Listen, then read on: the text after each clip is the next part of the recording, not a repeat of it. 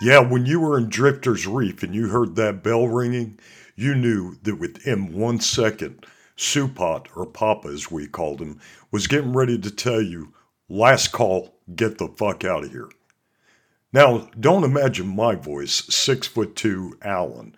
Imagine a five foot five, jet black hair, glasses as almost as big as my face on a little Thai man that would just stare at you like he could take you. And he probably could. Yeah, this was the kind of thing that we looked forward to every night at Drifter's Reef. And I saw some people in my time there that would come that last half hour just to experience Papa and his shenanigans. You know, Wake Island was a very unique experience. And from my time there in 2005 to 2007, some of the best methods for actually trying to live and how to live in any kind of environment came from my time on that island, alongside numerous other Americans and these beautiful people from Thailand. You know, when you think about it, everybody wonders about where is Wake Island. So if you had a GPS and used to plug these coordinates in, it'd be 12.2796 degrees north and 166.6499 degrees east. Basically, it lies at 19 degrees 18 minutes of latitude north of the equator and 166 degrees 35 minutes of longitude east of Greenwich, England. So it was kind of exciting, you know, when you thought about it, it was over 2,000 miles west of Hawaii. And that was a four hour flight. It's not that big of an island if you put your hands together and then splay them out into a V, that would be Wake Island. So Wake Island sits atop of a extinct volcano. It's the Wake Island Atoll. So you have Wake, Wilkes, and Peale, the people that originally found the island. There's a lot of history to it. There used to be a hotel out there. And when Pan Am had their flights on their flying boats, they would land into the harbor and pull up alongside the island. It was attacked, even though it's over the international date line, the same day as Pearl Harbor. A lot of history. Captain Elrod was the first Marine aviator to receive the Medal of Honor for defending Wake Island. A lot of things out there. When I first arrived out there, I flew out on the rotator and we left Honolulu. I was sitting next to Charlotte Price, Charlotte Casey Price, our HR manager, and I wasn't sure what to expect. I'd been in the Pacific before, you know, Philippines, Guam. I'd been all over, but I wasn't sure what to expect on Wake Island.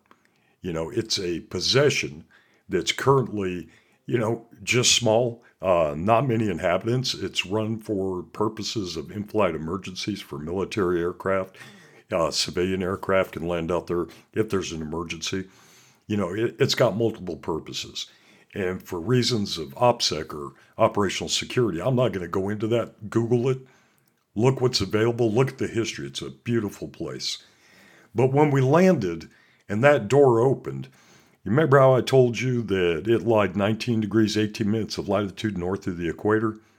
Well, that's only 442 miles above the equator. And if you're not familiar with it, when you get down towards the equator, it gets hotter than hell. Yeah, you could go out. You know, you've seen people do all kinds of crazy things on hot days in Arizona and other places. They crack an egg and fry it. Well, you're the egg. Yeah, it's it's quite a different thing when you think about it. I mean, it's not that far from the equator. So it's hot as hell. You get out there, it's humid. You've got the ocean, you've got those incredible views of the Pacific and the colors that come with it. But when you land, you know, there there's some trees out there, ironwood, coconut. There's a couple of fruit trees and stuff that we had prior to Super Typhoon Ioke hitting it in 2006. I could not tell you what's out there now, but it was an amazing place. And as we got off the aircraft and was going up to the terminal, the heat just hit you. You know, it's important that you acclimate, but how do you acclimate to something like that from flying from Hawaii, from air conditioned you know, buildings. And Hawaii's beautiful. You know, it, it's further up. You know, it's thousands of miles up. It's higher than where Wake Island is. So while it's still warm, you don't have that intense heat, that intense humidity. But Wake Island was amazing. Imagine looking out and you're looking at the land and it looks like at any moment the water's just going to come over it. And it did quite frequently. There'd be nights we'd be sitting down by drifters. You'd look at the lagoon, you'd look over to Peale Island and stuff, and all of a sudden, here comes a wave. There may have been tsunami, you know, somewhere out or an earthquake, deep sea ocean. And it it just go over the island, it come over the top, like, you know, after a heavy rain, how your gutters get full, and then disappear. We'd have hermit crabs and uh, fish and eels and things all over the place. Garbage cans knocked over, you know, chairs and people's things just floating around. And that was a common occurrence. But when we got off the airplane, one of the things that I do remember prior to going out when I'd spoken to some of the friends was I put on SPF 1000. I mean, brother, you could have got sunburned in 10 minutes. So it was amazing as we are disembarking from the aircraft and uh, heading towards the terminal. You know, the Thai force that was out there was getting out. They brought in the K loaders to bring down the cargo, bring down our luggage. And just that short walk into the terminal, I my shirt was soaked. But it was an amazing feeling because the sights and sounds of the tides, the sound of the ocean, the heat, everything. There's something about that environment. You know, you're you're not in the most comfortable setting. Uh, when you think about it, you're just walking. Excuse me. But it was just amazing the sights, the sounds, the smells. Think of your favorite beach along with jet fuel. Think about seeing people enjoying themselves, but while they're working. And that was the environment that I came into. So we go into the terminal, and Scott Swistel, who was the Missile Defense Agency rep, and he was giving us our safety brief and going over, you know, was telling us about all the unexploded ordnance and World War II relics and what not to do, where not to go. Uh, people without clearances shouldn't be doing this. People with clearances should check in with him and others. And it was a great indoctrination. You know, I, I couldn't wait to get back outside. So we got done with the briefing, and Scott came up, and Captain Rose, my boss from the Air Force, came up. Uh, we did our thing. We, you know, we went to the arms room. We inventoried my weapons. They issued my keys, got everything that I had to do to do my job, and then Scott then took us downtown, is what we called the island. So again, put your hands in a V and look at your right hand. So where your knuckle is going up, that's where downtown was. So you'd leave from your left palm, left thumb, go around the island, past the water plant and other structures and facilities, and you stopped at the knuckle where billeting was. So while you're looking at your hands, imagine in the center of it is this massive pond, massive amount of water. That's the lagoon. That's where the Pan Am planes used to land in, you know, and then pull up to that island that goes up that top of that right fingertip. You know, just an amazing sight, amazing sounds. So we get checked into billeting, and then the project manager and Captain Rose wanted me to do a familiarization tour of the island. So we left the right knuckle and drove all the way up to the left fingertip. And we started from the areas up in there, the marina, came down past some buildings and structures from World War II where aircraft were parked and vamps and things like that were stationed. Then we went into the other area uh, west of the island. And again, for OPSEC reasons, I'm not going to discuss what was there at that time. Again, look at the island, do your research, things like that. Things could have changed, things could still be the same. I'm not telling you. But we got down to base ops and we went into my office and I started going over reports and getting my briefing from AFOSI, which is the Office of Special Investigations, getting my briefing from the Coast Guard, getting my briefing from Missile Defense, getting all my, hey, welcome to the island stuff. But the one thing I kept noticing, I'd been around Thais before, especially on Guam. I was used to that cultural difference. And that's one of the reasons when they asked me to take over for the law enforcement. Um, you know, they want somebody that could work with multiculturals. So, having grown up, you know, around Filipinos, Tagalos, uh, people from Saipan, Rota, Tini, and Guam, I, I had that ability. And that, like I said in the last podcast, one of the things about knowing myself was I got good into cultures because I could see and experience what they were doing and mimic it where we came closer together because that was just showing the respect for the way they did things. So, probably within a day, Charlotte was there to give us some classes, you know, sexual harassment, uh, something I thought I had perfected, but obviously during the course of her class, she kind of let us know, yeah, it's not something to be perfected. It's something that we got to put a uh, stop check to. And, and we had fun. Thomas Tylian was giving her, you know, all these question and answer things, and he was he was doing his stuff. And Thomas was the environmental guy. So we had a good time. Um, think about the one place that you've always wanted to go and you've researched it in your mind, you had an idea. That was not Wake Island for me. I was used to islands. I was used to being around water. It had it did not bother me. What bothered me was how calm it was. I mean, I flew out of Georgia. Previously, the year prior, I'd been working up in Cleveland, Ohio. And when the call came in, you know, hey, we need somebody with these particular skill sets, law enforcement background, uh, medical training, things like that, you know, able to get their security clearance updated. My name came up and said, hey, you're going. I said, what the hell, you know? so went through the stuff, went through the training, uh, background checks, and got out there. And while we're doing this, I went back to my childhood days where dad would prep us to go someplace. You know, I got into the encyclopedias. Uh, it wasn't so much Google back then, but Encarta and some of the other things, and started looking up the history of Wake Island. You know, the things about the people that had been there, uh, all the Vietnamese that went through there. You know, think of it as being, you know, Ellis Island during the time when all the Europeans came across. So it had such a rich and diverse background and history to it. And I'd find out more from Lou. So Lou was our local historian. He was kind of institutionalized. He'd been there 20 something years, been out of the Navy. And when he applied to go to Wake Island, you know, this gives you the mindset of the people that went out there. It was just going to be a short term thing. He was going to work in base operations, go back, get back to work. But when he went back, the job was filled. You know, he wasn't in the military anymore. They weren't going to hold it. So he went to go look for another work, and somebody called him up and said, You want to come back to Wake? He said, Why not? Went back, never left. I mean, he would go out on his time off station rotations. You had to. We had to do physicals and make sure we were fit for duty and stuff. But a lot of the people that worked out there, including the Thais, you know, you'd say, Hey, how long you been here? One, two years? I've been here 10 years. I've been here nine years. And it's like, Holy crap. Could you imagine just you know for the Americans, we were out there for one year, just a year prior to rotation. The Thais would be out there for 14 months before going to get their visas. Think of the mindset that you had to have in an environment completely away from family, completely away from people that you used to interact with on a daily basis. I mean, if there was an emergency, if if there was a space available flight that came in, that'd be one thing.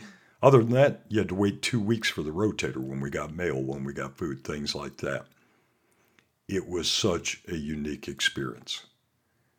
Supot, Drifter's Reef, you know, little things like that where I told you people would just come in nightly for that familiarity.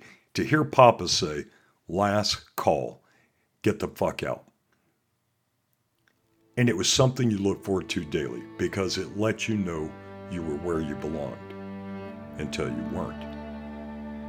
When we come back, I'm going to teach you some of the things that they taught me that made remote living with less than 300 people, less than 40 cars, such a unique experience.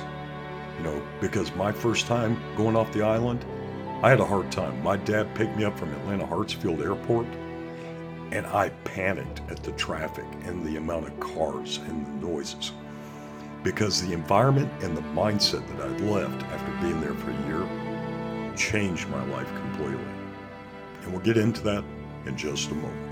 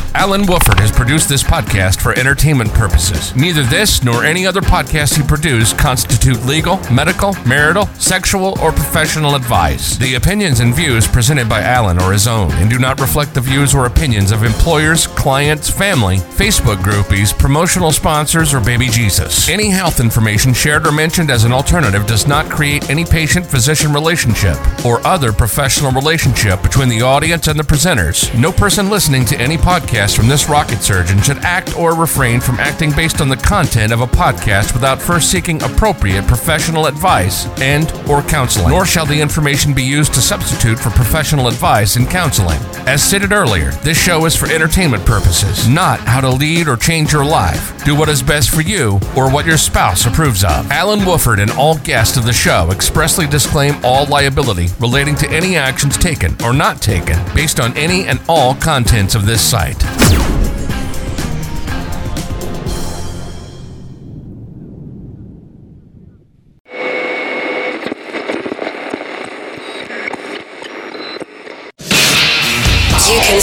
Search for something intellectual and fulfilling. You've tuned into the diary of a bald man, and there is no, no going back. Let the moaning, groaning, and bitching begin in five, four, three, two, one. Hey, sinners, and welcome back to the shit show. This is Allen Woffard, and you're listening to Diary of a Bald Man. So, in this reflection on Wake Island and Drifters Reef in that time period of 2005 to 2007, you know, I was talking about some of the things I learned while being out there. I had a couple of short breaks in that time where I had to leave the island, but doing some of the things I saw the Thais do on a daily basis, and that Supot and Sammy and Kilo and all these others taught me was simply wherever you're at, that's what you become. So, in thinking about that, think about where you're at right now. Are you at home? Are you at work? Are you out on the lake? Are you traveling? Where are you at? Because that's what you are. You're the environment in which you got engaged in. When I got onto Wake Island, you know, I'd been back on the mainland. I had been staying in Georgia. I was used to certain things like the TV that we had. You know, on Wake Island, we had tapes. Everything was played off tape. AFRTS, or Armed Forces Radio Television, would send us movies. We had videotapes. We had canned music, you know, just different types of things. And one of the things we had to look at back on the mainland, where we had, you know, somewhat high speed internet, to get internet on the island, we had to dial in. So a lot of people now are not even familiar with that. You know, you got high speed cable, you got fiber optics, things like that. So you had to change your lifestyle. You had to change the way you did things. And there were certain times of the year where they had solar flares and stuff like that. You'd try to make a, uh, just a regular landline call. Forget cell phones. No cell phones on the island. There was no tower. We were 4,000 miles away from Hawaii, or excuse me, a little over 2,000. You know, and when you think about it and the distances and stuff, could you live without it? Yeah. Could you live without high speed? Yeah. Because what you do, the way the Thais do it, is when you get into a situation or environment, you're either proactive, you're prepared for it, or you react. And the great thing about being proactive, if you know where you're going doesn't have high speed internet, don't plan on playing these online games. Go old school, board games, card games, things where you're not engrossed. And when you're traveling, you know you're going into those things, watch out because you can get trapped up by them. One of the things that Thais did to be proactive for Wake Island, you know, they knew they were going to be away from their family. So they'd set up just little things that they'd do on a daily basis that would remind them of them. You know, they'd look at a picture, they'd talk to them, you know, just spaciously. You know, the individual wouldn't be there. But they said if you pick up these little habits every day, it would help you in, you know, not falling apart because you're away from them. And some of the habits I thought that was rather unique. And I, I picked some of these up myself previous to getting to the island and after getting to the island. But say like somebody new from Thailand came in. All right. So again, think about where you're at right now. Where are you going? Things you're doing. Did you prepare before you went out there? Well, these guys do. They looked at custom, culture. Same thing my dad had us do when we were kids going to the Philippines or to Guam. And we'd look at what to expect. So that way in our mind, we're being proactive. We're preparing, hey, it's hot there, it's close to the equator. You know, we're not going to have mountains, we're not going to have waterfalls, we're not going to have the hustle and bustle of the city. So they mentally prepared themselves.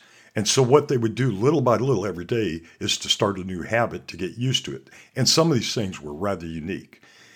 One of the coolest things I ever saw is that, you know, when the Thais would go into the rooms, some of them would have the air conditioners on, but most of them would just turn on fans. The air conditioning, they said, because, you know, physiologically, and it, it's different when they interpret it. If they go from air conditioning to sudden heat, you get that drawdown, that fatigue. So they kept themselves physically at a level of comfort, but not above that comfort, not, you know, with 60 degrees and 70 degrees while it's 95 outside, they would get somewhere like in the middle where they'd stop sweating. But then when they go out, it wasn't such a dramatic change. Well, they had to do the same thing mentally. They got used to and they prepared themselves by saying, with my family not being here, I need to find people from my village. Because remember, I told you, same thing when I was on Guam. If something happened to a member of the village, everybody came together. Everybody you got that family back online. You stopped what you were doing to support them, right? Because that was you. That was an extension of you. Here in the States, quite a bit different. People ignore it or they put it on YouTube or they put it on Facebook. They're not helping you. They're doing that shock documentary. So these guys would get on the island. I would get on the island. And little by little, I'd learn the habits.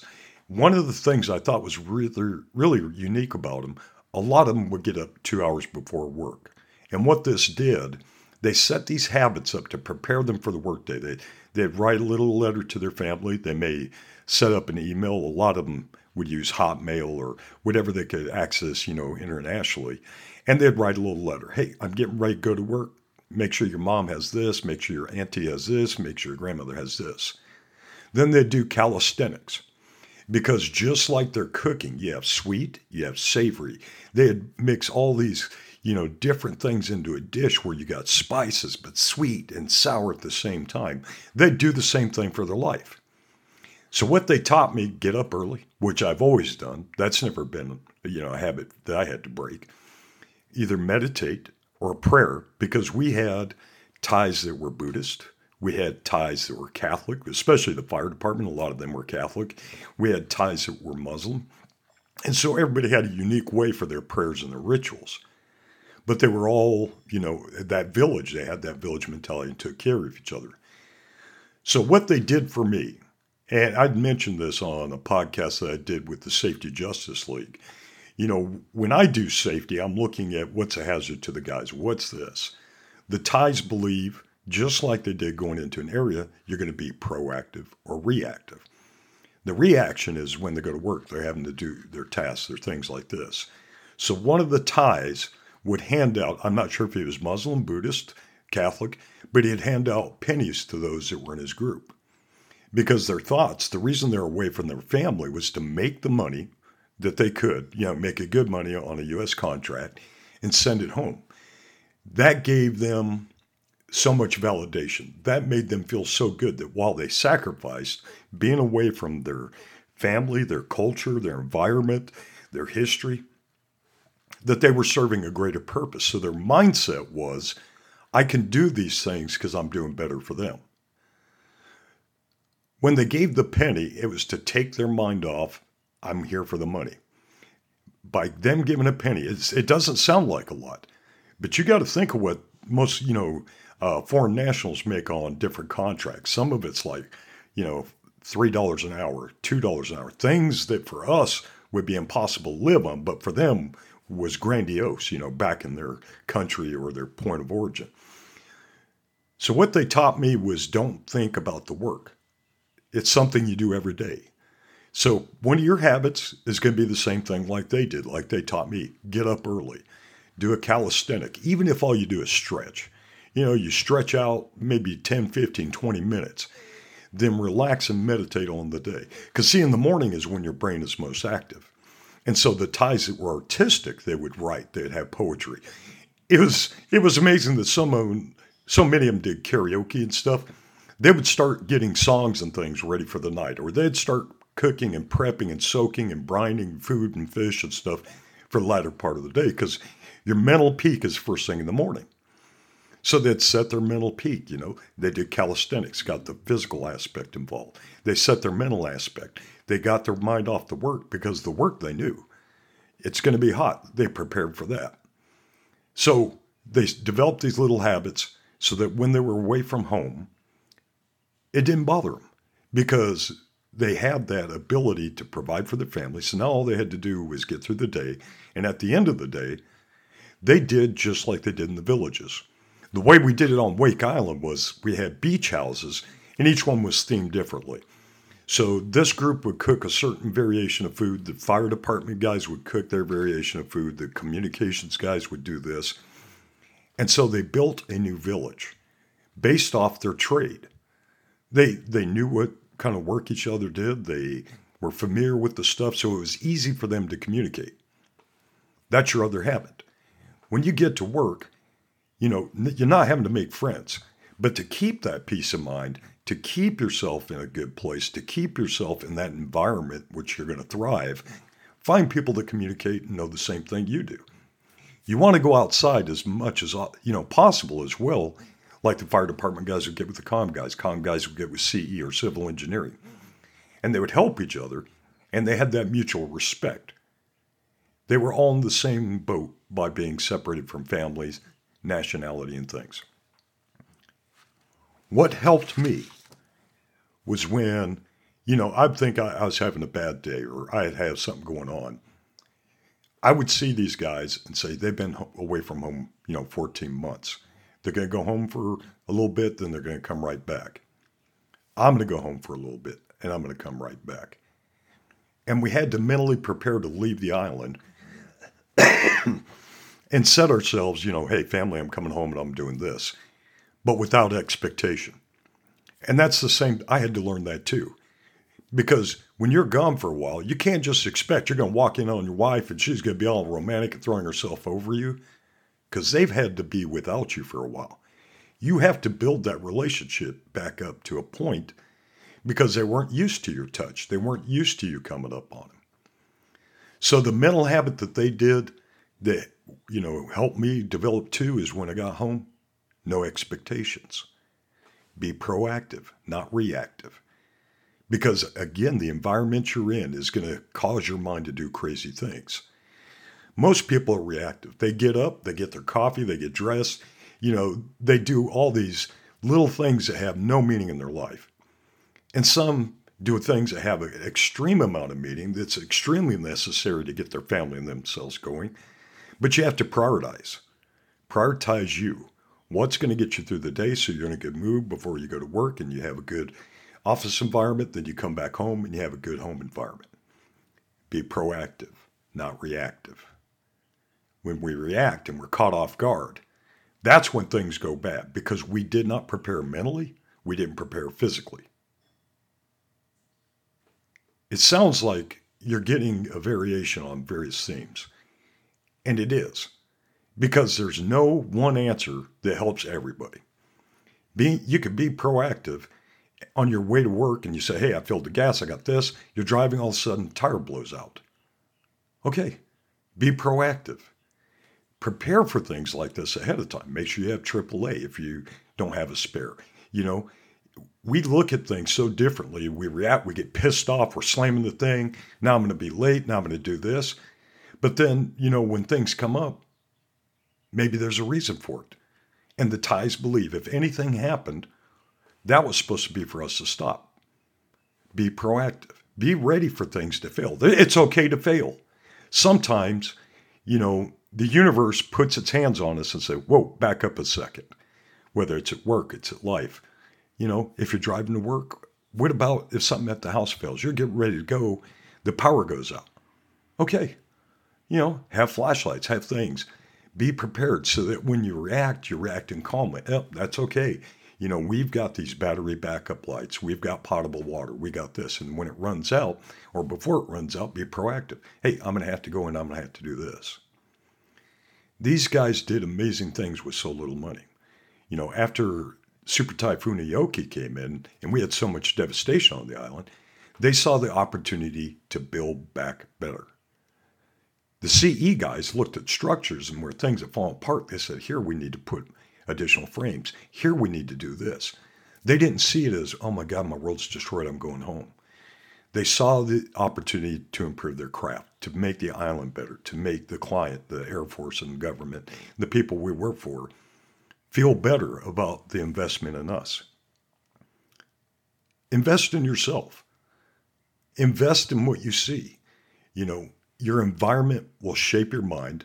It will shape the way you respond. It will either drop you, like it almost did me, you know, because again, Wake Island is where I almost blew myself apart. But it wasn't because the teachings of what these guys gave me and what I learned and what I'm relearning now, because I'm really getting in depth about taking responsibility, unfucking myself, things like that. But what got me was the chain of events from the time when Linda, my maternal mother, died, to other events that were not even related. It, it was my physical being because I was reacting to the fact that I gained weight. I was diabetic, trying to smoke, instead of being proactive, saying, fuck, I'm fat. I had to get on a freight scale to get onto the airplane. I had all the indicators. I was doing all the things, but I wasn't doing like they taught me. Take care of yourself. Get up in the morning, stretch, get your mind off work. Don't let the stress of this. You need to do the same thing.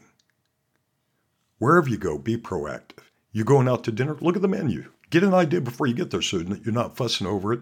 You could sit and relax because you looked it up online.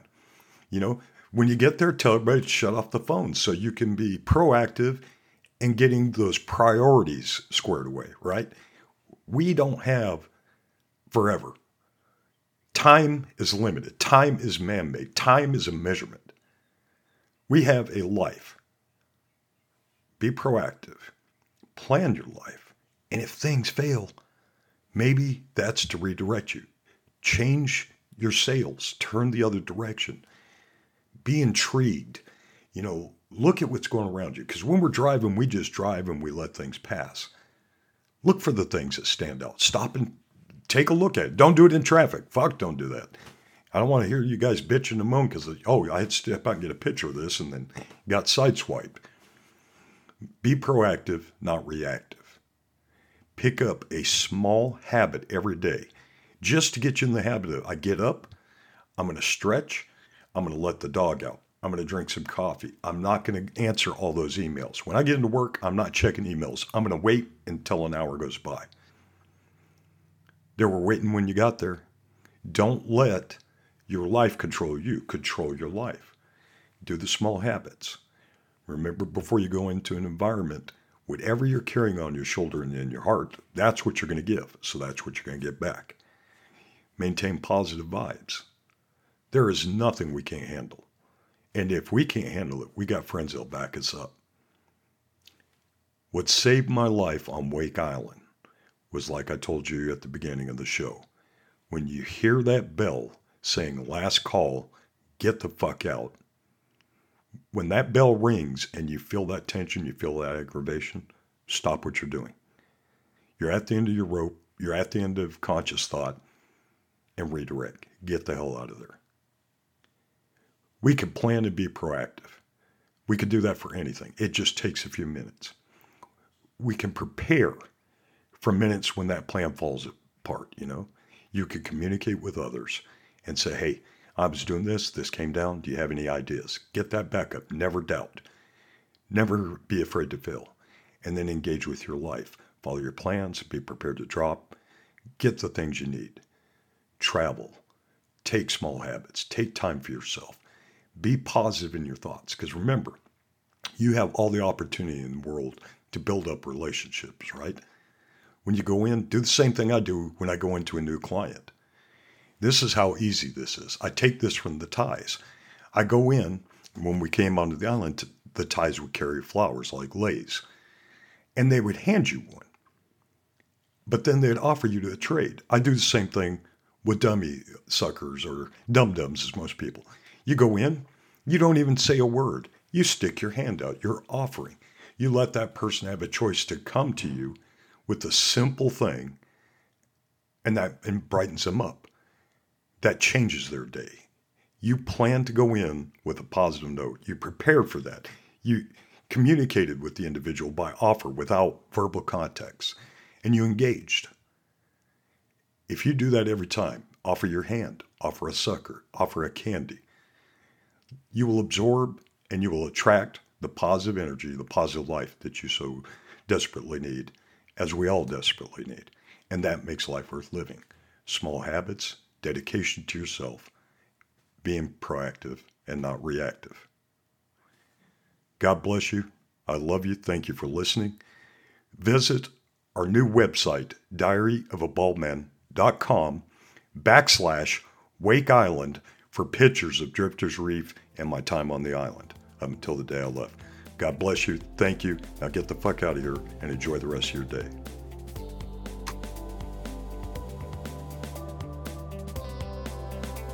You have been listening to Diary of a Bald Man. Allen Woffard has left the building.